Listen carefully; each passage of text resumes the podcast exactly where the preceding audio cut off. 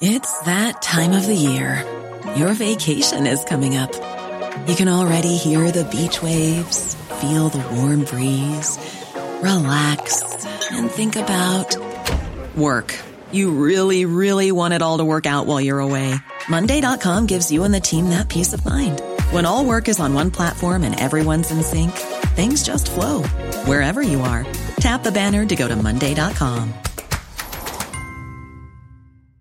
There's never been a faster or easier way to start your weight loss journey than with PlushCare. PlushCare accepts most insurance plans and gives you online access to board-certified physicians who can prescribe F D A-approved weight loss medications like Wegovy and Zepbound for those who qualify. Take charge of your health and speak with a board-certified physician about a weight loss plan that's right for you. Get started today at PlushCare.com slash weight loss. That's PlushCare.com slash weight loss. PlushCare.com slash weight loss.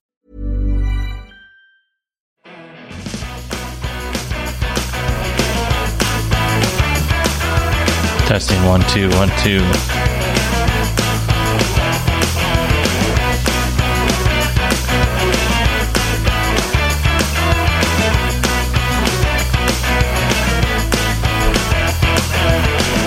Hello, everyone, and welcome to Kilowatt. My name is Bodie, and I am your host, and it is Friday. I'm actually recording on a Friday. I don't know if I'll get it out on a Friday, but I am actually recording on a Friday, and that is a big step for me, folks, so I'm really, I'm really excited about that.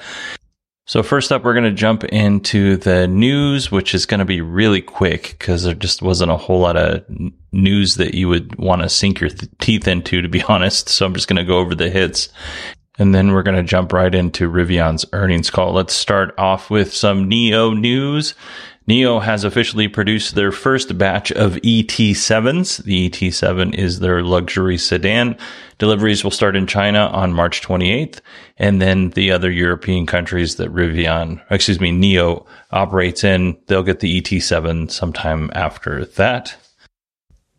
I think it was last week we talked about the rumor that Ford, or the leak that the Ford F one fifty Lightning Standard range would have a official E P A range of two hundred thirty miles. At that time, that was a rumor. Ford has come out and they have confirmed the range for all of the F one fifty Lightning variants. So first up, we're going to start with the standard range variants, which include the Pro, X L T, and Lariat standard range. They all have two hundred thirty miles.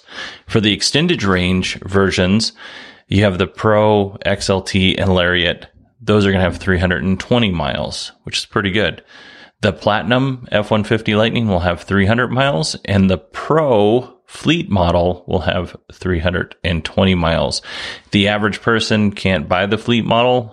Only, you know, fleets can buy the fleet model. So that's a really good range. I wish that would, I wish we could get that in the Pro version, but apparently Ford's not going to offer that to normal human beings. Nikola Motors has started production on the first battery electric Nikola Tre. This is a semi-truck. It's not hydrogen. Nikola was big into hydrogen, but not with the Tre. It's actually going to be battery powered, which is pretty cool. They have even delivered eighteen of their pre-production vehicles. This vehicle has an estimated range of three hundred fifty miles, which makes it really good for short to medium hauls, which is a good thing because there is no place to sleep in the back of this truck. So there's no sleeper. It's just you come to work, you drive the truck, you go home, and then the next day you come back to work. The vehicle is capable of charging from ten to eighty percent in about one hundred minutes with a D C fast charger of three hundred fifty kilowatts. If you have the smaller one hundred seventy-five kilowatt charger, it is two hundred minutes. I was not able to locate any reliable source for what the current price of this vehicle is, so I didn't include it, but just to let you know. L G will build a one point four billion dollars E V factory in Queen Creek, Arizona. Just imagine how, how many times it took me to say Queen Creek correctly. Um, anyway, Queen Creek is not far from where I live, uh, so that's pretty cool. They're going to break ground in the Q two of twenty twenty-two, and the plant should be operational sometime in twenty twenty-four. Along the same lines, C A T L is looking for a site in North America to build a five billion dollars battery plant, which is really cool. I'm going to make a suggestion here, and I suggest Manitoba, Canada. Um, and while we're on the subject of Manitoba, Canada, check out True North E Vs with James, who's a listener of this show, and he's been on the show before. On the latest episode, James talks to Ken from e- the E V Revolution show. So check it out. It sounds really good. James up- upgraded some equipment, and it sounds better than this podcast. Electrify America is showing off a new charging station concept. These stations will feature next-gen chargers with better displays and cable management, solar canopies, uh, customer lounges, event spaces. For some reason, security cameras was mentioned in the amenities, which I think, you know, cool. We kind of expect that they would be there anyway, but um, I don't know if I would count that as a an amenity. Uh, that's going to be located near or at shopping center locations, valet charging, which is pretty cool, and curbside delivery. So if you're at the mall in, let's say, Glendale, Arizona, and you get your car charged and you don't want to walk to the end of the other end of the parking lot when it's one hundred twenty degrees outside, they'll bring the car to you, which I think is a very nice service and something that I would pay for in the summertime. And finally, in our regular E V news, the state of Georgia, which is the new location of Rivian's next automotive plant, has decided not to let Rivian and other E V manufacturers sell cars directly to consumers in the state. Now, this isn't a new ruling. This is actually an existing ruling, but there were two bills that were going through the state legislature that were basically killed. So two bills that would allow them to do this, and now those bills have been killed. I'm sure at some point in time they'll live to see another day, just in a different form. I, I I don't think this issue is dead, is what I'm saying there poorly. I'm saying that poorly. Interestingly enough, though, Tesla can sell their vehicles directly to customers in Georgia, but only in a handful of locations. It's like five locations statewide, which Georgia isn't a super huge state, so five locations is probably enough. Um, but yeah, somehow Tesla worked to, oh, worked its way around the exemption. Speaking of Tesla, let's move on to some Tesla news. GigaFest is scheduled for April seventh at Giga Texas in Austin, and it's expected to bring in fifteen thousand participants. There have been a handful of concerns from the local people who live in that area over noise complaints because of some firework testing and other concerns that are expected when fifteen thousand people converge on a relatively small location. Tesla has said that thirty percent of the event will be held inside the factory. I'm going to guess that's for factory tours, and seventy percent will be held outside. They are working with local officials with the fireworks and noise complaints and all the other stuff that goes with that. And I'm sure it won't be a big deal, but there are people who do have some concerns. So I thought I would mention it. And if you're waiting on an invitation and you haven't received one yet, good news, because as of this recording, Tesla hasn't sent any of them out. So Uh, I'm still holding out hope that I'll receive an invitation, and maybe I'll take a trip to Austin. Who knows?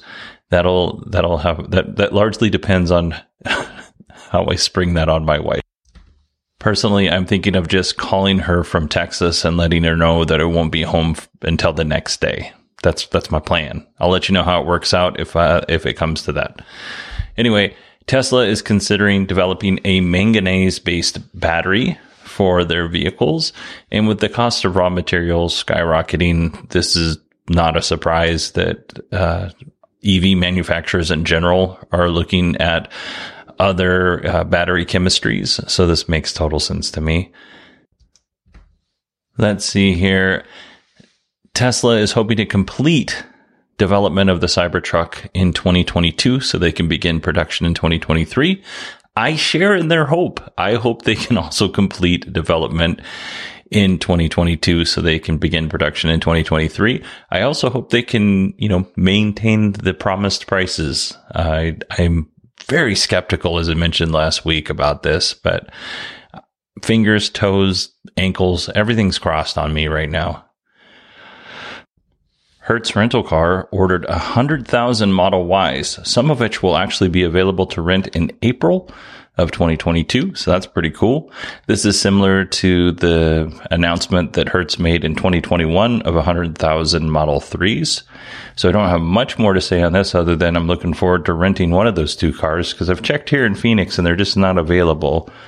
So I, w- I would imagine that Phoenix is probably a fairly uh, busy market for rental car companies, but they're not available.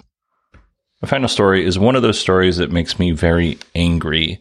Someone rented a Model S, and this Model S was used on a public street to perform a very dangerous stunt. So this stunt was actually a jump. So they were on um, a, a public street, and there was a hill. The Model Y started at the top of the hill, um, gained an incredible amount of speed, and then as they... They came down the hill. There was another part of the road that made like this little jump. I'm not explaining this very well at all. And they jumped this Model S, and they got some pretty serious air. And when the Model S landed, it actually ended up hitting a car and totaling it. It looked like it hit several cars, but it definitely totaled one uh, vehicle, which is sucks for the person who owned that vehicle. But more than that, they were operating on a public street. If somebody was walking their dog, their kid, it doesn't really matter. They could have seriously maimed or killed a passerby or themselves, for that matter. Um, it was extraordinarily stupid, like stupid on a completely different level. And as somebody who has responded to these calls where somebody is doing stu- something really stupid and they end up killing somebody else uh, because they're doing this stupid thing, somebody who has nothing to do. They're just minding their own business, and they one minute they're there, the next minute they are not. Um, I I hope that the driver of this vehicle and everyone who was involved is tried fairly, and if they're found guilty, they are punished to the full extent, the maximum pil- penalty available in California, because uh, this was extremely dangerous. And let's just start with, you know, hit and run. For starters. Anyway, this video was uploaded to YouTube and TikTok.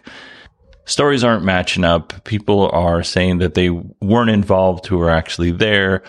It, it, it doesn't really matter. The cops are going to find out who did this. And once they do, um, I, I really hope that they are, are punished um, accordingly.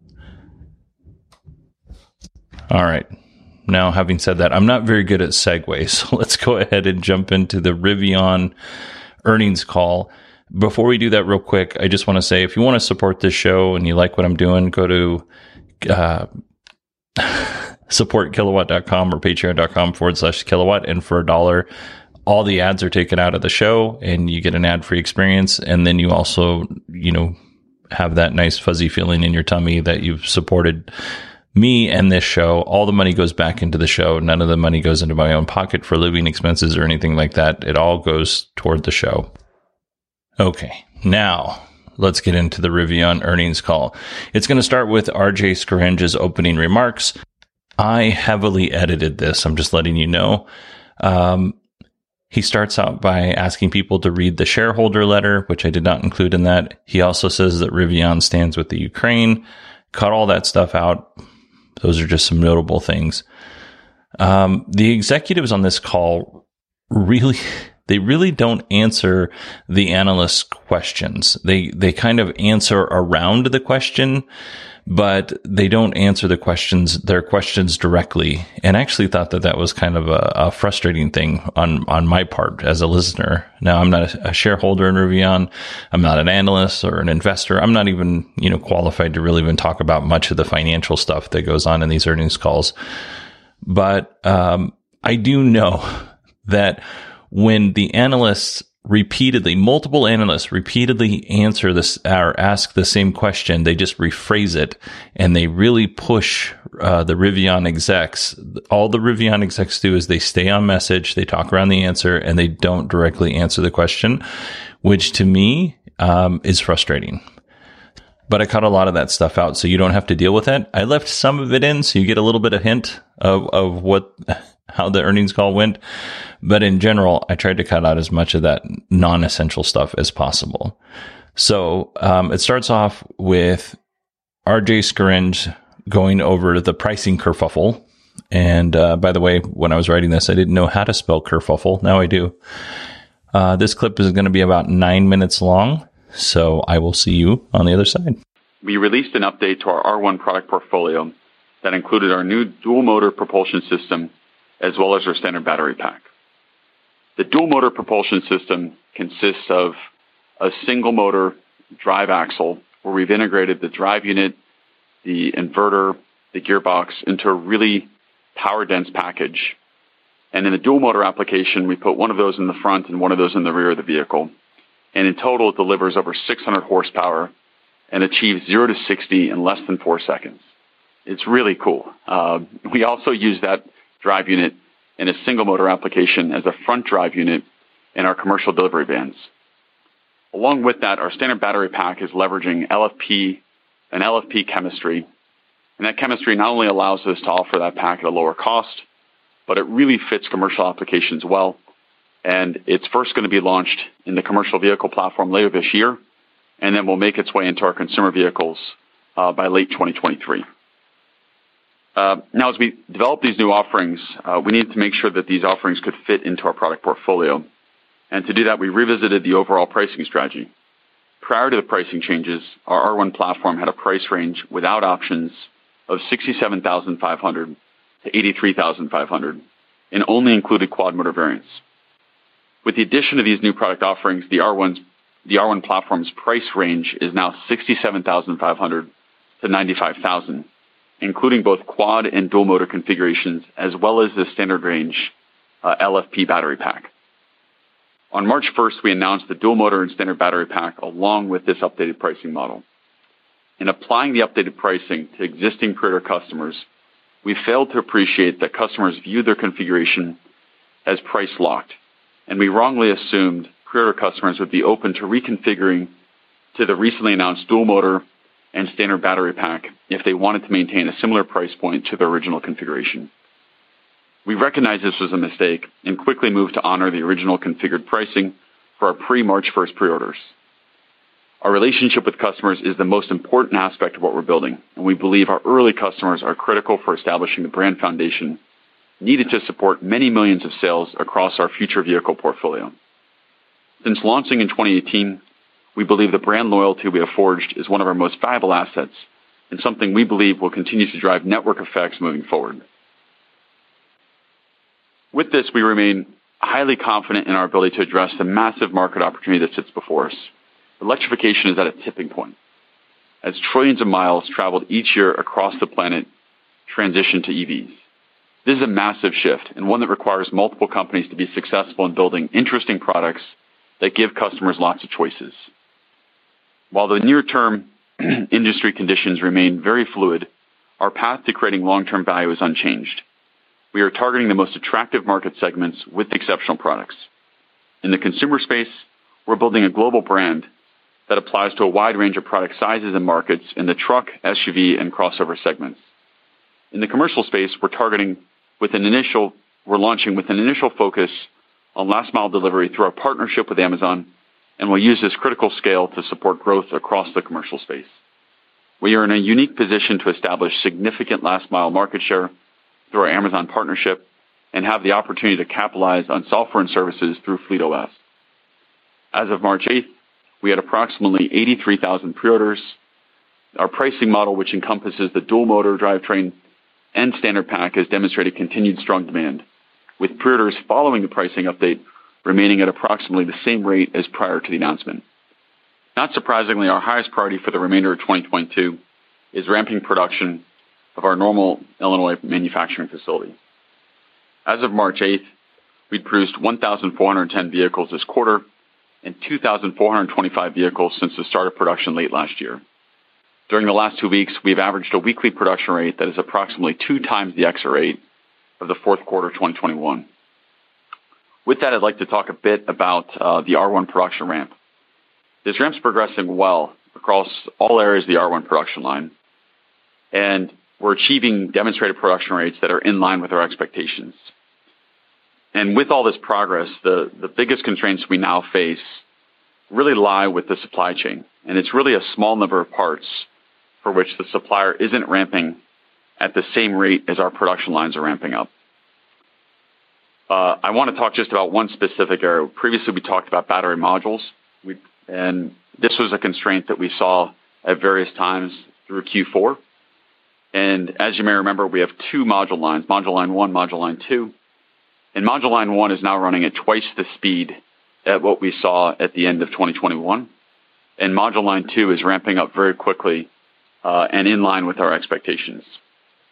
With Line one and Line two now ramping, battery modules are no longer a constraint for the plant.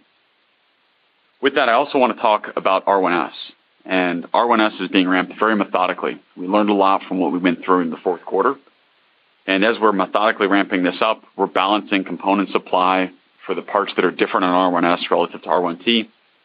And we're also managing the fact that that product is coming up behind the R one T in terms of its level of, of ramp maturity to make sure that we're optimizing for overall production output for the line. Now, with that said, we should also talk about E D V. And the E D V ramp is quite a bit different than what we've been through on R one. It benefits from all the learnings you'd expect from the E D V line really being our second production line. Operationally, the line is ramping as intended without any major surprises or roadblocks.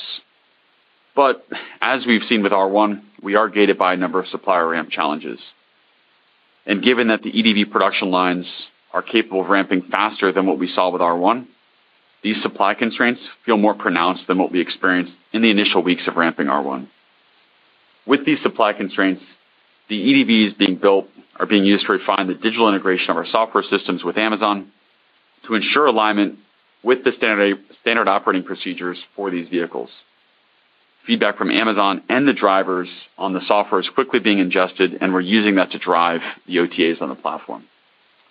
With all this, we expect E D V production to ramp considerably during Q two.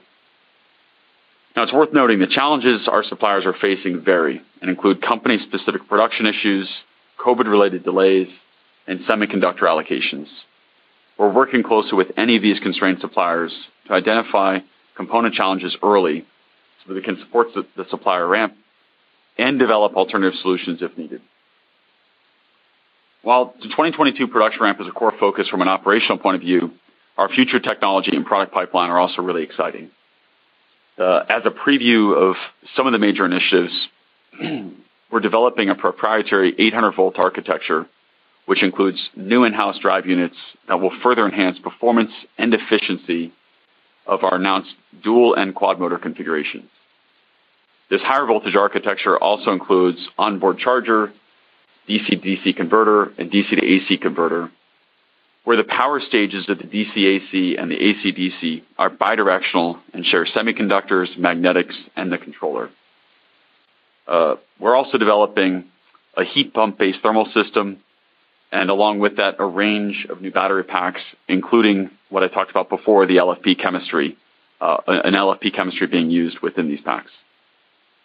Now, beyond the in-vehicle power electronics, we also continue to develop our portfolio of charging and energy products uh, to expand really beyond what we've already talked about and shown in our D C chargers to include a bidirectional home charger and home energy products. And the technology work isn't just focused on propulsion platforms or charging or power electronics. We're also developing an improved network architecture and the associated electronics topology to consolidate multiple compute platforms for reduced cost and complexity. First up, I, I don't know about you, but I, I didn't. That didn't sound much like an apology to uh, reservation holders. And maybe in the in the letters they sent out, maybe they did apologize, but um, it sounded like an explanation for sure. So let's jump into it. Um, I think it's interesting that they're going to start using L F P batteries and the dual motor upgrades, which I think is Uh, reasonable. Standard L F P packs, those are going to almost certainly be a cost saving move because of the, you know, the, the higher prices for raw materials, especially for batteries. New eight hundred volt system, bidirectional home charger is pretty cool. I'm not sure what they mean by home energy products. Is it solar? Is it battery? Is it a rat on a wheel? Is it a combination of all three? I don't know. Um, It sounds like, and, and correct me if I'm wrong here, but it sounds like if you configured your vehicle before March first, then you get the vehicle the way it was configured, not with the updated, not with the updates that they, they wanted to push on people with the R one T and the R one S, which I think is true. I think that's the case. I wasn't able to really find um, that information that definitively said that. But I think that's that's the case, which is, I, I think, fine. Um, I really think they should have just offered people, like the existing reservation holders, the choice. They're like, hey, we have this new shiny product over here. Would you like to, would you like to upgrade to this, or do you want to keep your current configuration? And then everything would have been fine. Uh, let's see. Pre-order is about the same as prior to the high, the, the price hike. And then the R one production ramp they have, they're really singing throughout this whole Uh, earnings call. They su- they really sing the supply chain blues on this, and then they're applying the lessons from the R one T, and that'll move over to the R one S. So that sounds reasonable. Next is Claire McDonough. She's the C F O. Actually, I thought she did a really good job of uh, being informative. She gave real numbers, which most C F Os just say refer to our earnings report. Um, it's mostly free of fluff. So let's go ahead and listen. I'll start with a review of our fourth quarter twenty twenty-one results. After years of development and design, twenty twenty-one was an important year for Rivian as we launched three vehicles across two vehicle platforms and initiated our first customer deliveries. During the fourth quarter, we produced one thousand three vehicles and delivered nine hundred nine vehicles, which generated fifty-four million dollars of revenue. As we've discussed in the past, as we ramp our production, the volumes being produced on our manufacturing lines are a small fraction of our current one hundred fifty thousand units of annual capacity. In the near term, we expect this dynamic of high fixed costs associated with operating and running our large-scale, highly vertically integrated plant, amortized over a small but growing number of vehicles produced across the R one and R C D platforms, will continue to have a negative drag on gross profit. In addition, we experienced higher costs due to inflation and supply chain challenges, which resulted in increased bill of materials and higher logistics costs associated with expediting shipping of certain parts. As a result, in the fourth quarter, we generated a negative gross profit of three hundred eighty-three million dollars. Additionally, we recorded a lower of cost or net realizable value, L C N R V adjustment, to write down the value of certain inventory to the amount we anticipate receiving upon vehicle sale after considering future costs necessary to ready the inventory for sale. This expense negatively impacted gross profit in the fourth quarter, and we expect it to also impact upcoming quarters in the near term. Turning to operating expenses, research and development expense for the quarter was seven hundred twenty-six million dollars as compared to two hundred fifty-five million dollars in the fourth quarter of twenty twenty.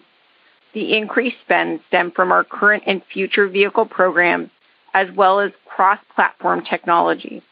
As R J mentioned, we have kicked off our in-house motor system, standard range L F P battery pack, Rivian Cloud architecture, and many other hardware and software technologies that will allow us to introduce more accessible price points, improve gross margins, and enable us to expand our high-margin, lifetime software and services revenue opportunity. Finally, we realized stock-based compensation expense of two hundred seventy-seven million dollars in the fourth quarter of twenty twenty-one. As a reminder, our stock-based compensation vesting conditions were deemed probable at I P O, resulting in the recognition of our first stock-based compensation expense in Q four twenty twenty-one. S G and A expense for the fourth quarter of twenty twenty-one was six hundred eighty-two million dollars, as compared to ninety-eight million dollars for the fourth quarter of twenty twenty. As we scale our production, it's important we also scale our commercial operations, providing a seamless, comprehensive consumer solution is part of what customers expect when purchasing a Rivian vehicle. This requires investments in our digital experience, customer engagement and delivery teams, service operations, and customer-facing facilities and events. In addition, we continue to focus on attracting new talent that will help us grow and reach our long-term objectives. We realized two hundred seventy-seven million dollars in stock-based compensation associated with S G and A. In Q four twenty twenty-one, we also recorded other expense of six hundred sixty-three million dollars. The, this primarily non-cash expense represents the accounting for the eight million shares of Class A common stock and twenty million of cash that was donated to Forever by Rivian, Incorporated in conjunction with our I P O. Our capital expenditures for the fourth quarter were four hundred fifty-five million dollars, driven by our continued strategic investments in infrastructure. The capital expenditures were primarily due to expansion of our Normal factory, as well as investments in corporate facilities, service operations, and experience spaces. We have created a tremendous ecosystem, bringing together our in-house in-vehicle technology, the Rivian Cloud, and our product development and operations infrastructure that support our launch products and services and build the foundation for growth. We are at the tipping point of the E V transporta- transformation. We play in the fastest growing and most profitable market segments, and will continue to scale our offerings with new price points, use cases, and form factors. During the fourth quarter, we completed our initial public offering, which provided us capital to help execute our near-term roadmap. We ended the year with eighteen point four billion dollars of cash on hand, which includes restricted cash. As we look forward to twenty twenty-two, I wanted to reiterate our excitement for the opportunities ahead and continued improvement in the areas of our business that we can control. Our primary focus will be to ramp our Normal facility and the production of our R one and R C D platforms. While we work diligently to alleviate any supply chain challenges, we believe that through twenty twenty-two, the supply chain will be the fundamental limiting factor to our total output for the year. We believe our Normal facility, manufacturing equipment, and processes have the ability to produce approximately fifty thousand vehicles across our R one and R C D platforms in twenty twenty-two if we were not constrained by our supply chain. Our confidence comes from weeks of batch building that have proven our processes and equipment are ramping as we had expected and intended. Despite this, due to the supply chain constraints, which are currently visible to us, in twenty twenty-two, we plan to produce twenty-five thousand vehicles across our R one and R C D platforms. Our estimated adjusted EBITDA for twenty twenty-two is negative four point seven five billion dollars, primarily due to continued forward investment. We will increase our research and development expense through investments in future vehicle platforms, vertical integration of shared technologies, as well as our in-vehicle and Rivian Cloud technology roadmap. Our S G and A expense will increase primarily due to expected investments in our technology and commercial organization. As more of our vehicles hit the road, it's important we continue to invest in all aspects of our business that make the digital-first ownership experience seamless and enjoyable. We plan to continue investing in our business throughout twenty twenty-two and therefore expect an increase in capital expenditures as compared to twenty twenty-one. Capital expenditures are expected to be two point six billion dollars, driven by additional investment in our Normal factory to expand the capacity of our R one line to over one hundred thousand units annually. In addition, we expect to realize increased capital spend associated with the tooling for current vehicle platforms, future vehicle manufacturing lines, battery technology and supply, our service network, digital offering, and general technology. So again, I thought she was very informative, and uh, this was a, a great update. I thought it was better than R J's update, to be honest with you. She does mention that Rivian is doing all of these cool things to make more accessible vehicles. Does that mean more affordable vehicles? Because that would be something I'd be interested in.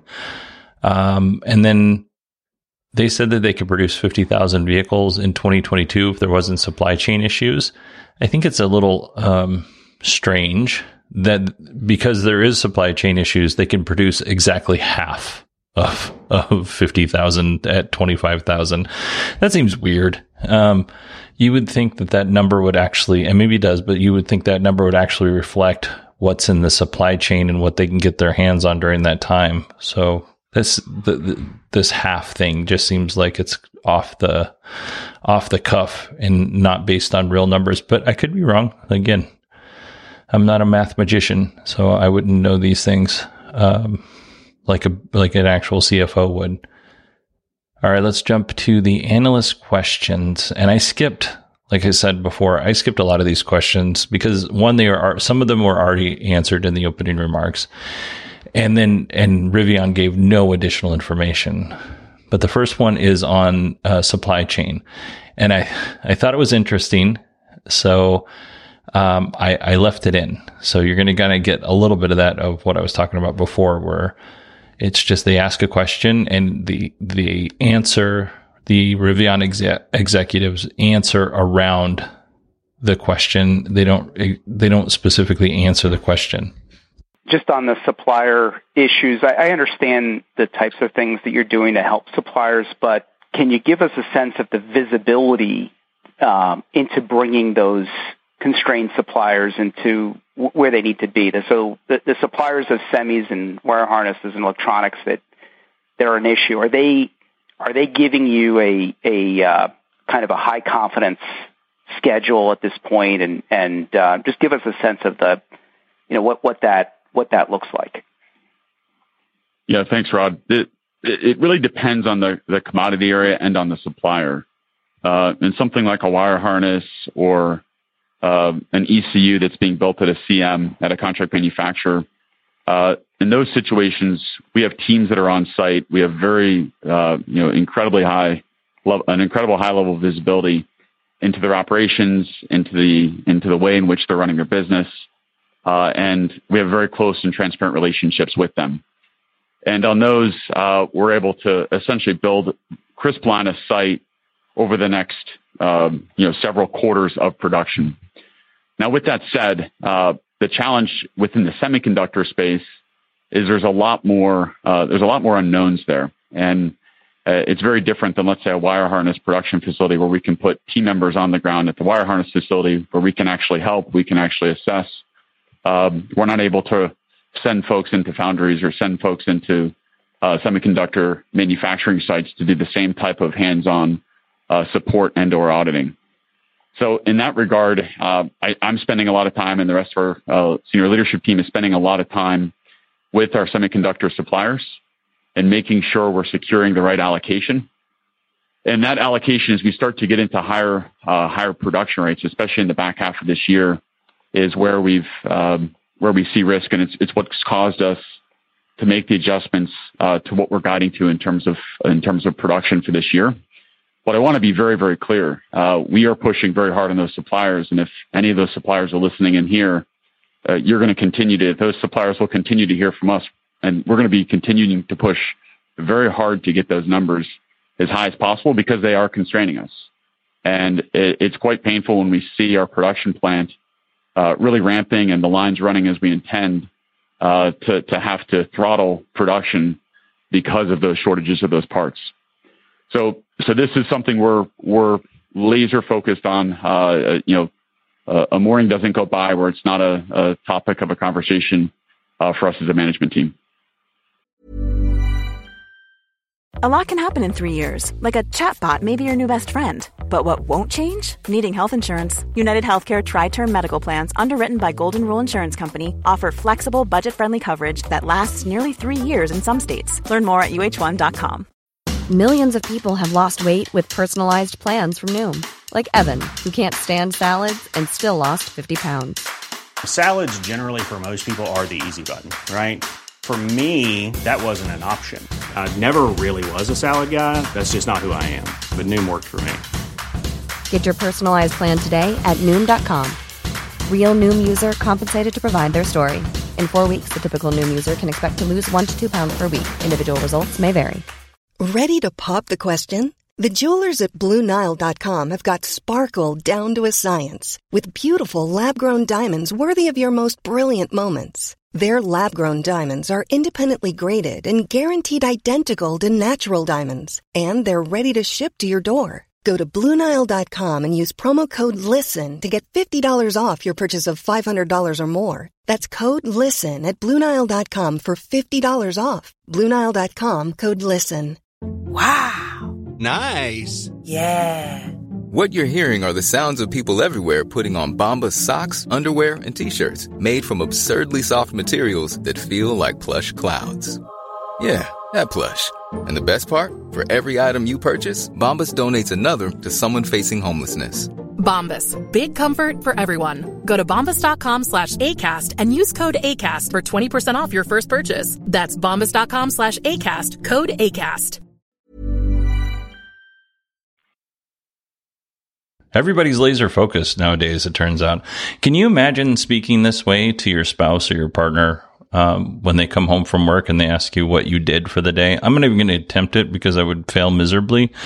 But if I talk this way to my wife, she would get me checked for a stroke.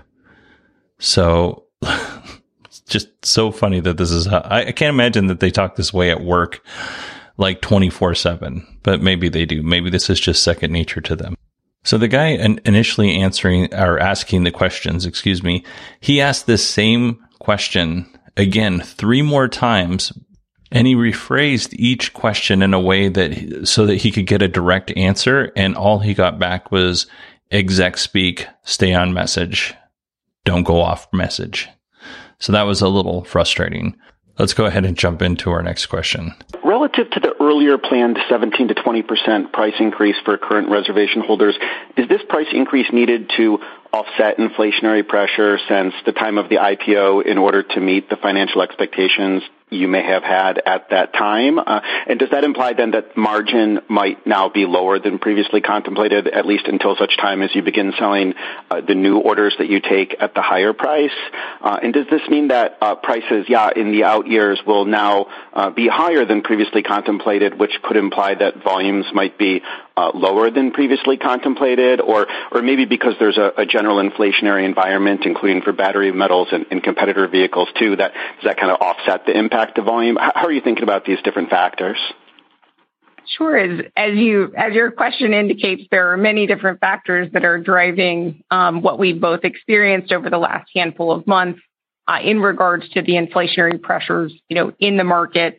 Um, but I, I think, as, as you heard in, in John's question as well, right? There's still a, a phenomenal value proposition for the vehicles, even at the revised pricing levels that that we put out uh, to the market. Uh, which, again, is as as R J mentioned and, and touched upon, is really reinforced uh, by the overall demand that we've seen uh, post-pricing increase, you know, for those vehicles across the board.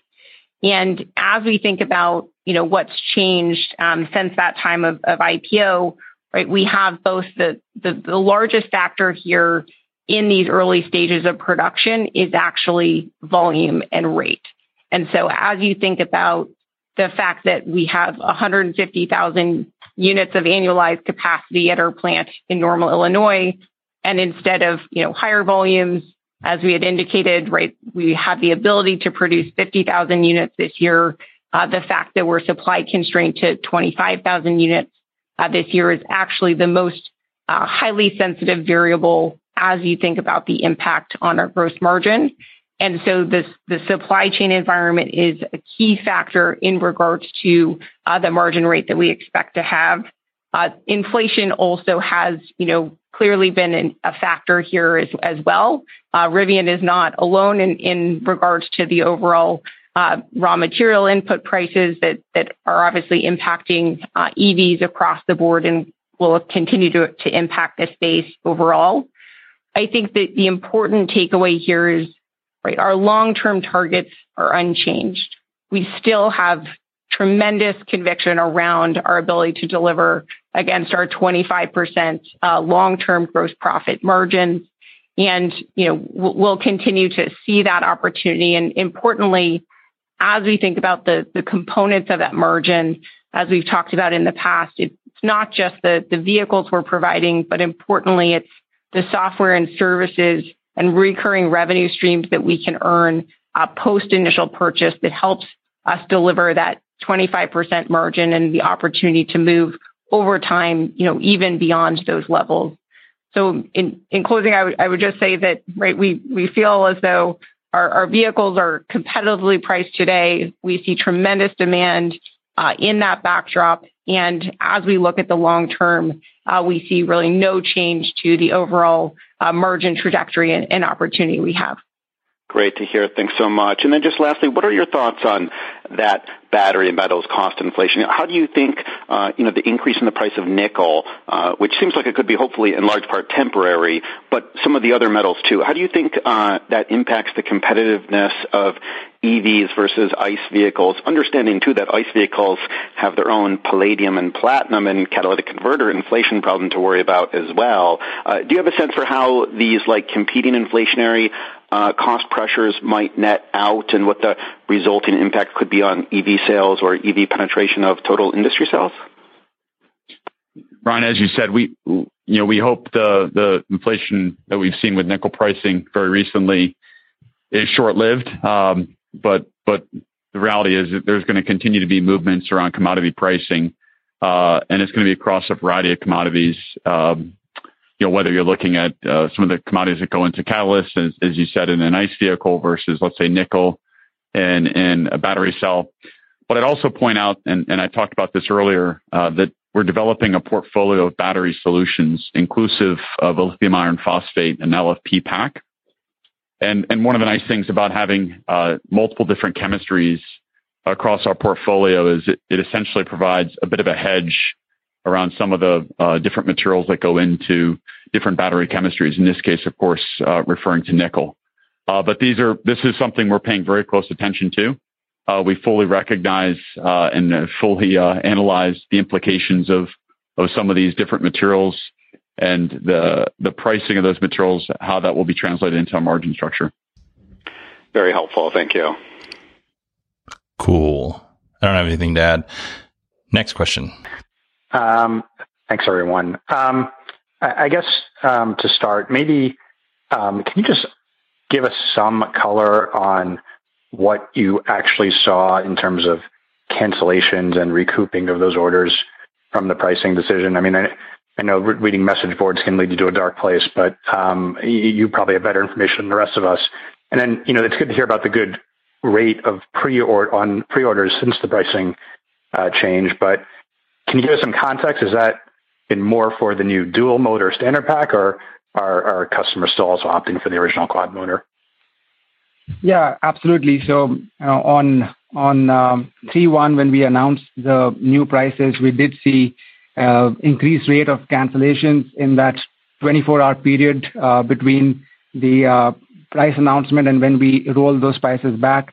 But uh, right after the reversal, uh, we got um, massive uh, reinstatement requests, and uh, more than half of our customers requested to reinstate. Um, so what we basically saw was the demand continues to be very robust, and uh, it, both from a reinstatement point of view as well as from the new uh, new orders point of view. As R J mentioned, um, the rate at which the new orders are coming in is uh, very comparable and similar to the rate at which the orders were coming in before our pricing announcement. So, um, you know, we you know it's uh, it sort of validates the pricing model uh, that we had shared with the world, and I think uh, we have, we continue to be very uh, confident um, at the competitiveness of our product uh, and how it's going to uh, result in the growth of our uh, backlog and demand going forward.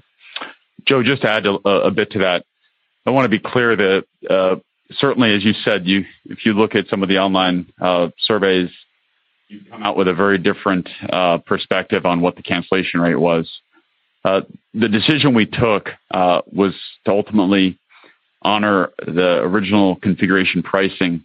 Wasn't due to any uh, cancellations, but rather it was really because we have such a focus on our brand and the relationship we have with customers. They're, they're, this wasn't driven by this wasn't driven by some mass cancellation, but rather the recognition that the brand we're building is the foundation, is the platform upon which ultimately uh, we're going to be selling millions of different vehicles uh, per year, you know, across different vehicle types and, of course, across different markets. And these early customers are, are such a critical part of, of what we're building as an organization.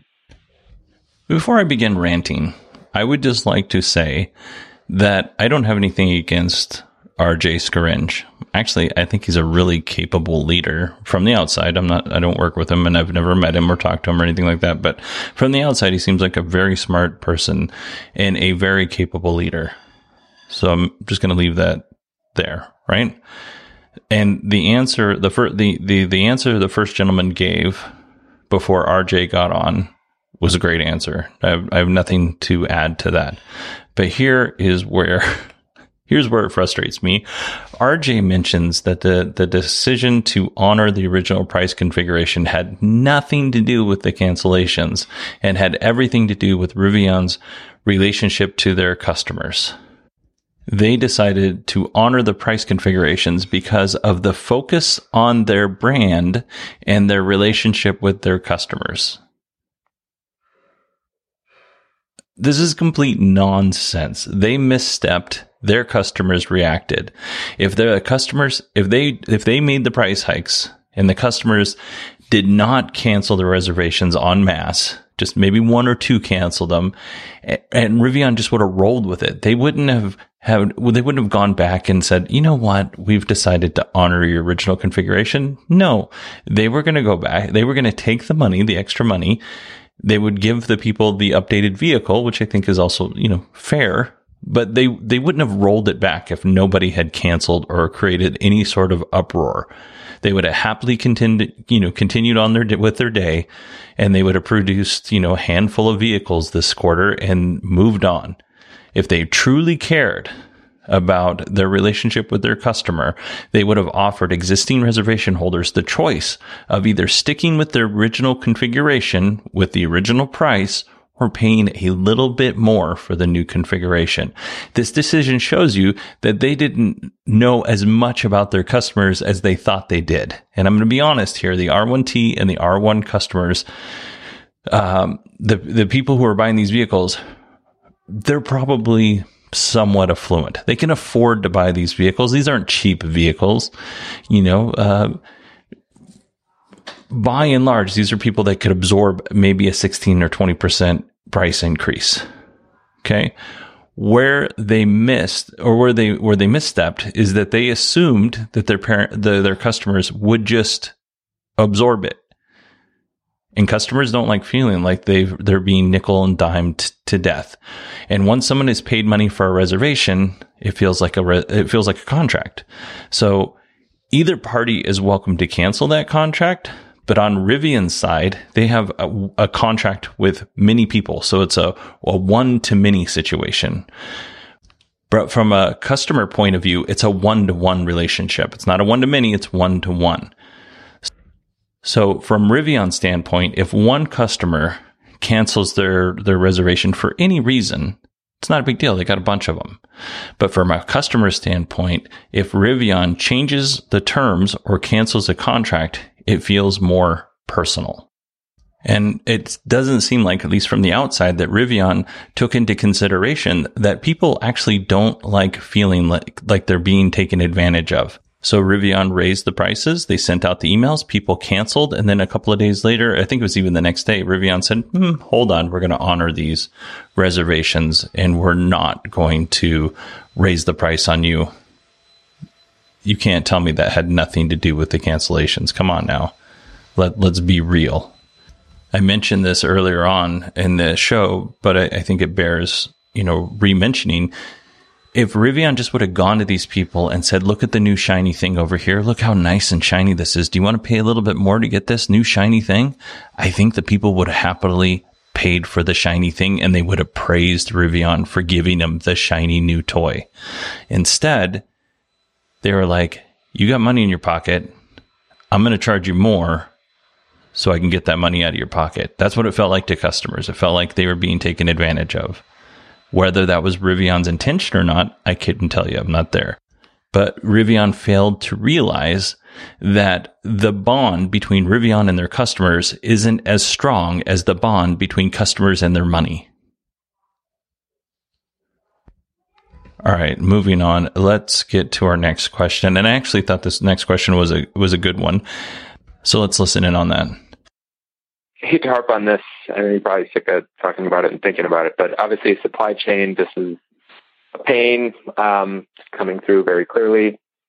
I'm just wondering uh, if you take a step back and think about this strategically, philosophically, if you would have known uh, everything that you know today, if you would have known this two years, three years ago, and you were initially formulating your supply chain strategy, what would you have done differently? And looking forward to the, you know, to the plant that you have coming up in Georgia, how will you apply those learnings um, to that future product rollout? Or maybe you won't. Maybe you don't have any regrets about the way you've approached things. But I'd just be interested in hearing how you uh, how you address that question. Thanks.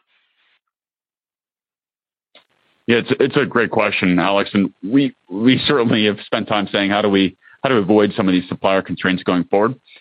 There's a couple of things I'd note here, and um, uh, in the context of semiconductors, one of the one of the challenges is we have a supply-demand imbalance as an industry, and as a result of that, uh, suppliers are providing uh, you know, com- you know, platforms or components on an allocation basis.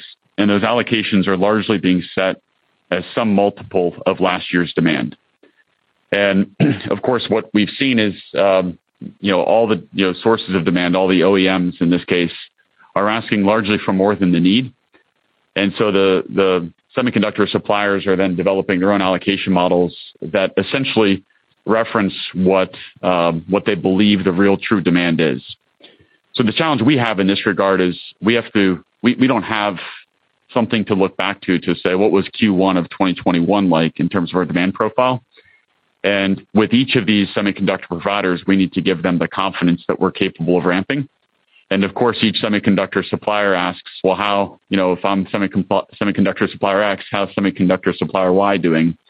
And wanting to sort of make sure that um, their rate of supply and the allocation that they're providing to us is, is roughly equal to the rate of allocation that's coming from other semiconductor suppliers. So it's a bit of um, almost like a game of schedule chicken, if you will, between these different suppliers. And so we've we've taken the approach of being very transparent um, and, uh, to, I guess, to be explicit, to being very aggressive with these suppliers to make sure we're driving them. And it's why I said earlier, uh, for any of those suppliers that happen to be on this call, uh, we're going to continue to push very hard. And that's that's critical for us as we go into next year. And as we think about future launches, will have the benefit of, of of having proven demand and proven output. Now, with all that said, uh, our next generation network architecture that I referred to before uh, actually helps simplify this problem where we are consolidating a number of our E C Us, and we're doing that in close partnership with the semiconductor suppliers where, as we source these, we're basically making sure uh, that this doesn't happen again. You know, so there's The, the way we're you know, setting up the contracts, the way we're negotiating pricing, the way we're negotiating the purchase process. Um, we're ensuring that things that we previously treated as, as more of a commodity, we now treat as a strategic sourcing agreement and an agreement in which uh, we won't have these kinds of surprises that we've just gone through. Now, uh, with, with that said around semiconductors, uh, I'd say the other area uh, that we've, you know, as, as we go forward that, that I think we've learned from here is sometimes these macroeconomic environments are, are just hard to plan for, and the, the need to take an approach of of being very hands-on. And you know, if, if previously you would look at the supply base and say it's a trust but verify, and maybe uh, you know there's eighty percent trust, twenty percent verify. I think for for the industry at large, certainly for ourselves, we're taking a much more heavy-handed approach to the supplier ramp-up process, where we'll have folks on site much earlier in the process, making sure the suppliers are hiring the teams they need to hire, setting up their supply chain, so that's their tier twos and, and associated tier threes appropriately, and, and being very much more ver- uh, heavy-handed in that audit and ramp-up process. And so we certainly are doing that now, and I referred to it before, but we have a team of people dedicated uh, you know, to being on site and to working very closely with these suppliers. Uh, we're going to be increasingly aggressive on that as we go forward, because we do view this as, as a critical core competency to make sure future ramps are, are as, as, you know, occur as fast as possible. All right. I actually thought this was not only a great question, and I, I would actually like to see someone ask this question at every earnings call. Doesn't matter the business, every earnings call. What would you have done differently knowing what you know now? Go. One of the things I would have liked them to cover, and they didn't specifically, the gentleman who asked the question did, was specifically asking about supply chain. But I would have liked um, R J to go into some of the things that they would have done in terms of production improvements. uh, rather than to completely focus on suppliers. But again, um, I, I can't fault the question. It was a great question, great answer. Next up, we're going to hear about component pricing and inflation. They're going to talk a lot about commodity commodity pricing.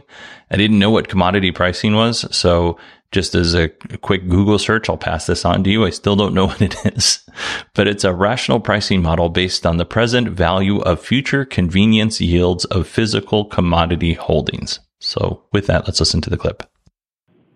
Uh, understood. Uh, thank you. My second question was on the materials uh, in, in inflationary environment. I, I'm hoping to better understand that as well. Um, can, can you talk about to what extent uh, you, you've been able to lock in any of uh, any of the pricing, uh, you know, either in terms of financial hedges or you know f- fixed price contracts? Uh, you know, I think typically in the industry there's a lot of uh, commodities pass through, and so it, it sounds like Rivian would be exposed to the higher materials costs if, if they if they do in fact uh, stay at, uh, at current levels. But uh, hoping to better understand if you've been able to offset any of that. Thank you. It, it, it's a good question, Mark. I, I think as, as we think about structuring, and as we I should say as, as we structured Uh, our supplier contracts, um, you know, leading into our launches across all three products, the R one T, the R one S, and, and the E D V.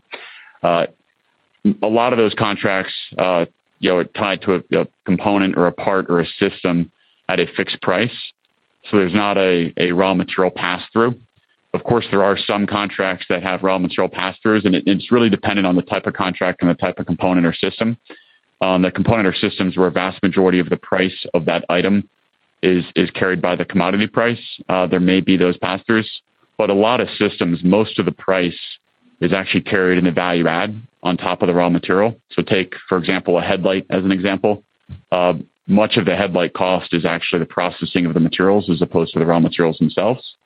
Now, exceptions to that and, and examples where, where that's a bit different, of course, um, and we've talked about this already, uh, really are around the battery cell. And, and so we see this with nickel. It's one of the reasons Uh, we're so focused on nickel, and I think, you know, I'm sure uh, all of our colleagues across the industry are also very focused on this because, you know, those types of contracts typically do have some level of some level of commodity pricing baked in.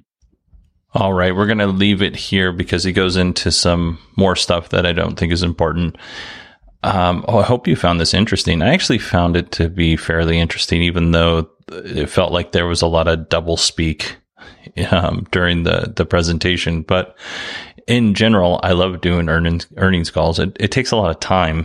Um, but beyond that, I, I enjoy every second of it. So I'm actually recording this on a Friday. It is, as of this time right now, it is six forty. I started in the morning recording and it is now six forty. I had other things to do in between that time, but I'm actually going to get this show out on on a Friday, so I'm excited. Uh, Patreon listeners will get it in the next hour or so.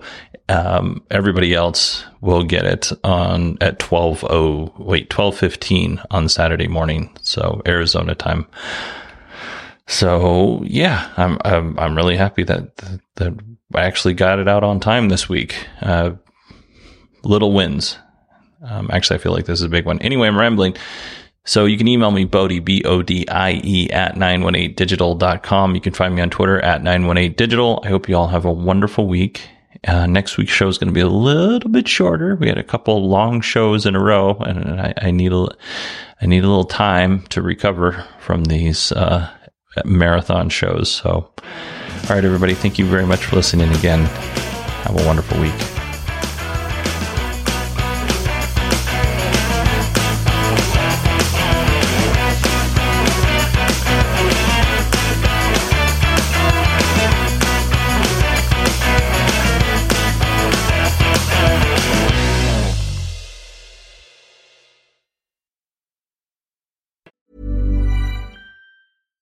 When you make decisions for your company, you look for the no-brainers. And if you have a lot of mailing to do, Stamps dot com is the ultimate no-brainer. It streamlines your processes to make your business more efficient, which makes you less busy. Mail checks, invoices, legal documents, and everything you need to keep your business running with Stamps dot com. Seamlessly connect with every major marketplace and shopping cart. Schedule package pickups and see your cheapest and fastest shipping options from different carriers. With rates up to eighty-nine percent off U S P S and U P S rates. And with the Stamps dot com mobile app, you can take care of mailing and shipping wherever you are. Make the same no-brainer decision as over one million other businesses with Stamps dot com. Sign up with code PROGRAM for a four-week trial, plus free postage and a free digital scale. No long-term commitments or contracts.